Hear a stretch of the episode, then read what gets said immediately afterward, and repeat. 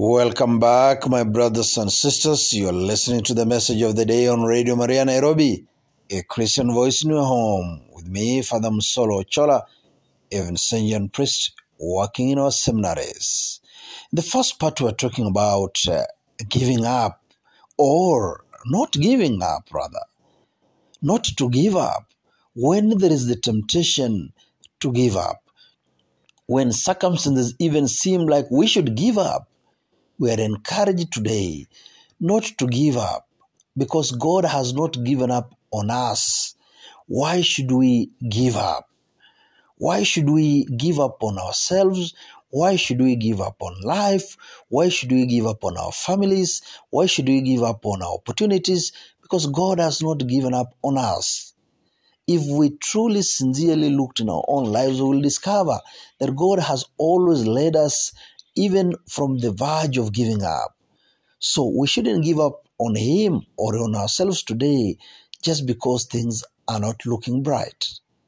And so in this second part, we continue with the same reflection and we ask ourselves, what then could contribute to us giving up? What factors could lead an individual like myself, like yourself, to give up on God, even to give up on life, even?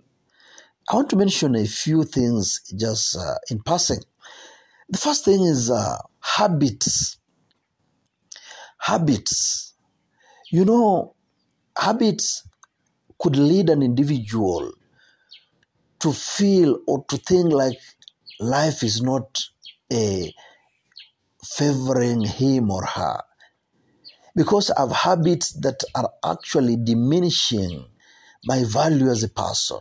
I have habits maybe that are pulling me down. I have some habits that are destructive. I have these behaviors that are destroying me from within. And because they're destroying me from within, I give up. I think God has given up on me. No, no, God has not.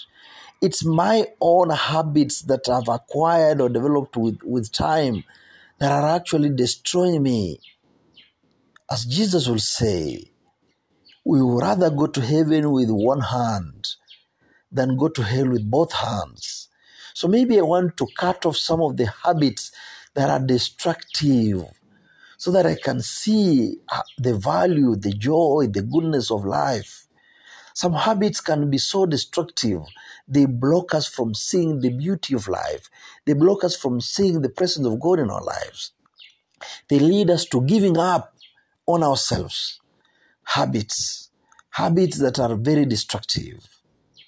The second thing, almost related to habits, are addictions. Addictions. You know, addictions could be of anything alcohol, cigarettes, sex, computer, phones, name it. But addictions, all the same. Addictions can be so destructive, they can eat an individual from within. They can make one give up in life. We've seen our brothers and sisters who may be addicted to drugs or to alcohol.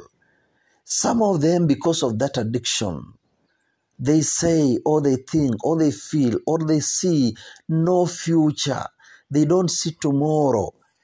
They have already declared themselves dead because of the addictions they have immersed themselves in. So addictions could also prevent us from seeing the value of life. Addictions could lead an individual to give up. Addictions could also lead us because somebody is addicted, a relative is addicted to some of these things, could also lead us to give up on them. I want to say today that even to those brothers and sisters who are addicted, God has not given up on them. There is always a second chance. Our God is a God of second chances. He makes even the bones come back to life if we read the book of Prophet Ezekiel. Yes, He does. He makes dry bones come back to life. Addictions should not be a reason why we give up on other people or why we give up on ourselves. No, no. God has not given up on us. God is a, sec- a God of second chances. He's a God who gives us opportunities, opportunities, opportunities every time, every now and again. Do not give up because unless and until God says it's over, it's not over yet. The other thing that could lead people to give up on life is friends. If I have pessimistic friends, if I've surrounded myself with people who are so pessimistic, who do not see positive, anything positive, who are very discouraging, if have friends who always pull me down, all they say to me, all I hear from them is what is negative. Friends can also make an individual feel completely useless, completely unwanted, can make an individual give up. So surround yourselves. Surround yourselves with people who add value. Surround yourselves with people who encourage, who exhort, who uplift. Surround yourself with people who see you in the positive light. Surround yourself with people who brighten your day, not who dim your stars. Surround yourselves with people who uplift you up. Surround yourselves with people who cheer you up. Surround yourselves with people who are happy because you are succeeding, you are winning. Surround yourselves with people who help you succeed and win. How are your friends? Who are your friends? Why are they your friends? Are they helping you become a better version of yourself? Are they dimming your star or brightening your future? Are they uplifting you or are they sitting on you? Are they making you become a better version of yourself or are they leading you into addictions and bad habits? Who are your friends? They could be the reason why you are giving up on life. They could be the reason why you are giving up on God. That they could be the reason why you are entering into depression. Friends, my sisters and my brothers, you are listening to the message of the day on Radio Maria Nairobi, a Christian voice in your home. And so we evaluate ourselves and ask ourselves today what are those things that could be the reason why I give up so easily? Why I don't finish what I've begun? Why I don't finish the projects I've begun? What are those things? You know them. I know them. Let us look into our lives and say no to them. Let us pray.